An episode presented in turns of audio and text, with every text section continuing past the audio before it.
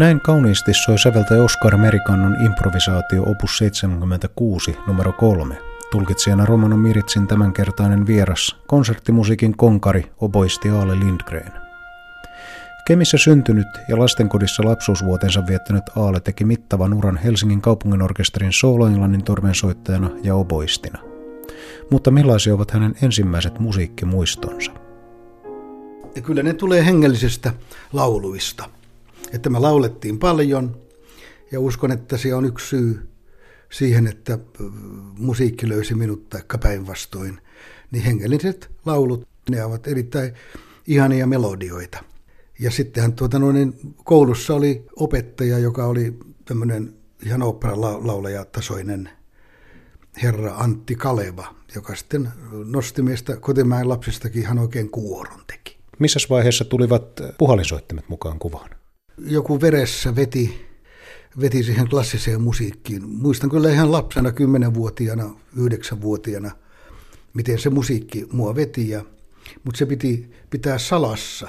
Muutenhan tämä mustalaisalpset, nehän ovat verbaalisesti erittäin lahjakkaita. Siinä olisi tapahtunut varmaan sanallista miekan heiluttelua, kyllä, jos, jos se olisi paljastunut. Mutta salaa kuuntelin johtajattaren huoneessa muun muassa Mozartin 40. ensimmäistä sinfoniaa, eli Jupiter-sinfoniaa.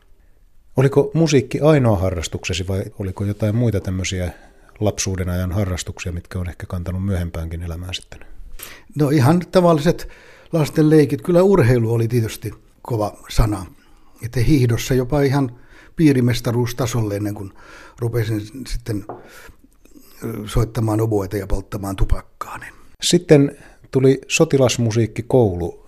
Minkälainen opinahjo oli armeijan ylläpitämä oppilaitos? No lastenkodista oli tietysti helppo lähteä armeijaan, koska lastenkodissa oli semmoinen oma kuri, joka oli tietysti ihan hyvä, että me pysyttiin jotenkin ruodussa. No armeijassa oli ihan, ihan Sibeliusakatemian oppiaineet, että se oli niin kuin yksi osasto. Että opetus tapahtui siellä, mutta meillä oli vain armeijan vaatteet päällä, joka sitten minkin poistui myös. Ja nyt ihan näitä sotilasmusiikkikouluja ei enää ole olemassakaan. Että. Millä mielin suhtaudut siihen? Minusta on harmillista, että nämä soittokunnat ovat lopettaneet pitkin ja poikin, nämä, että nyt on vain muutamia ja sitten nämä venyy niin kuin pitkin Suomea nämä yhdet soittokunnat, niin se ehkä ei ole musta niin, niin hyvä. Sitten tulivat opinnot Sibelius Akatemiassa ja myöhemmin Berliinissä. Mistä työurasi alkoi? No se alkoi Helsingin kaupunginorkesterissa 1972, syyskuun ensimmäinen päivä kello 10.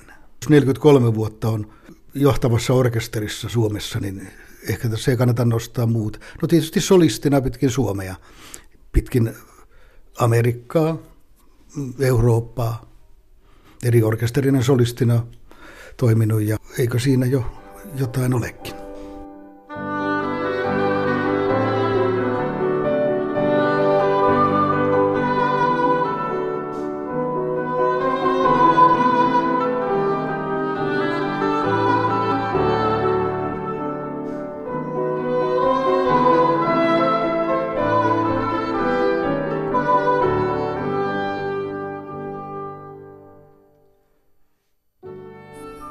Jäit eh, pari vuotta sitten eläkkeelle Helsingin kaupunginorkesterin tehtävistä. Mitäs tällä hetkellä kuuluu musiikkielämääsi? Meillä puhaltajilla on semmoinen systeemi ollut, että, että kun me siirrytään eläkkeelle, niin me hiukan vaimennetaan tätä mäenlaskua näin talviurheilun aikaan, niin, niin me mennään soittamaan Karelia puhallinorkesteriin. Et siellä kerran viikossa soitan ja joskus jotain kamarimusiikkia. Meillä on sellainen emeritus yhtyö, viiden ihmisen yhtyö. Että siinä on sellainen edellytys, että me emme maksa yli satasta, että me saamme soittaa. Eli, me emme ota rahaa siitä, kun me soitamme. Kollegasi Helsingin kaupungin orkesterista viulisti Teppo Alimattila kirjoitti Hidasta elämää blogissaan hauskoja ja lämpimiä muistoja työskentelystä kanssasi. Hän nosti keskiöön sen, että otat työkaverisi orkesterissa hienolla tavalla huomioon ja pyrit vapauttamaan tunnelmaa jännittyneissä tilanteissa. Millainen voima mielestäsi huumori on? Sehän se vasta voimista voimin on.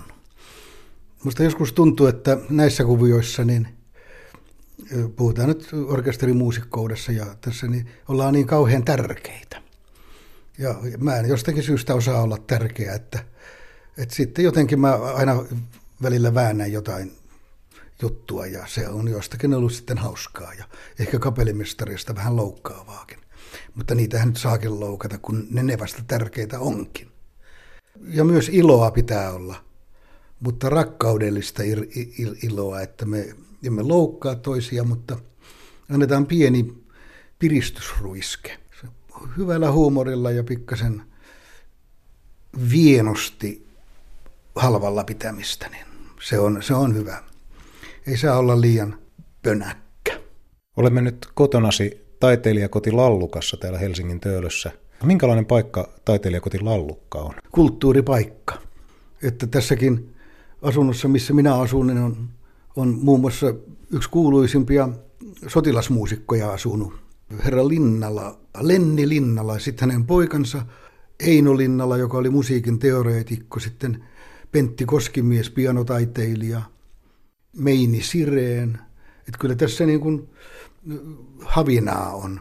Tauno Palo ehkä voi kävellä tuolta vastaan haamuna ja niin poispäin. Että kyllä tämä niin kuin hieno paikka on.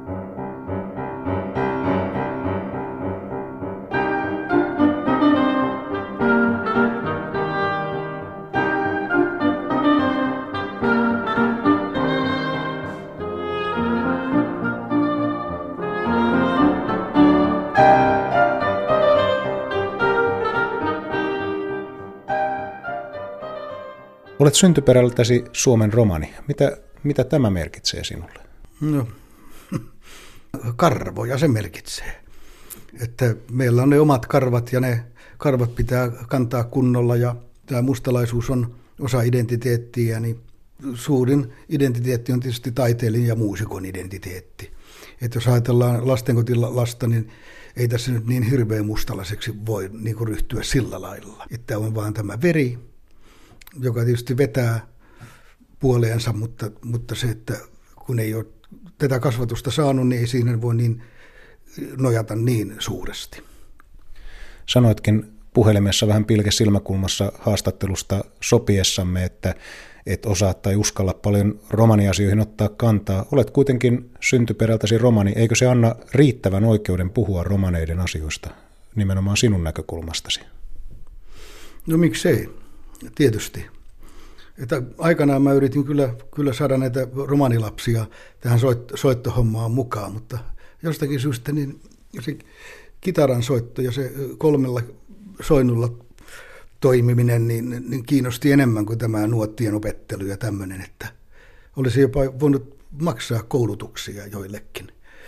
Ja, mutta toivotaan, että näitä tulee lisää sitten joskus, että myös sinfoniamusiikki on hieno työ, jos ajattelee maailman sinfoniaorkesterita, siellä on paljon mustalaisia romaneita. On viulisteja Chicagon sinfoniaorkesterissa, puhaltajia Bulgarian, muun muassa solo oboisti Bulgarian filharmonikossa on romanimies. Tai oli, ehkä hän on nyt jo niin vanha, että jo eläkkeellä kenties. Onhan nyt tulossa myöskin yksi romanitaustainen musiikin tohtori, Miritsa Lundberg. Niin, Miritsa, joo, hyvä ystäväni ja ollaan esiinnytty yhdessä aikanaan paljon ja, ja ihanaa, että saadaan tohtori. Se vastaanotto, mitä minulla on ollut, on ollut äärimmäisen kaunis, viehättävä. Ja ihmisten kohtaaminen, ne ovat niin kuin kokeneet sillä lailla, että ihanaa kun joukkoon tulee ehkä tämmöinen jollakin lailla välitön mustalaispoika. Ehkä me uskallamme tulkita enemmän ja, ja meillä voi olla tunteita, semmoisia, jotka voi olla genetiikassa hyvinkin peitossa, jota nyt soittaen sitten uskaltaa niin kuin antaa. Ja näin mä uskoisin, että jos ihmiset lähtisivät tälle tielle, niin, niin se voisi olla hänellekin semmoista antajan riemua. Näin kannusti oboisti Aale Lindgren.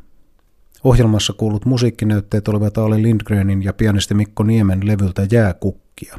Kappaleet olivat Oskar Merikannon improvisaatio, Toivo Kuulan aamulaulu ja Heino Kasken mustalaistyttö. Kuunnellaan tämänkertaisen lähetyksen loppuun vielä Aale Lindgrenin ja Mikko Niemen upeaa musisointia. Tämä sävellys on Tauno Pylkkäsen. Se on romanssi teoksesta pieni sarja oboelle ja pianolle. Minun nimeni on Jaakko Laakso. Tervetuloa Romano Miritsin pariin jälleen ensi viikolla.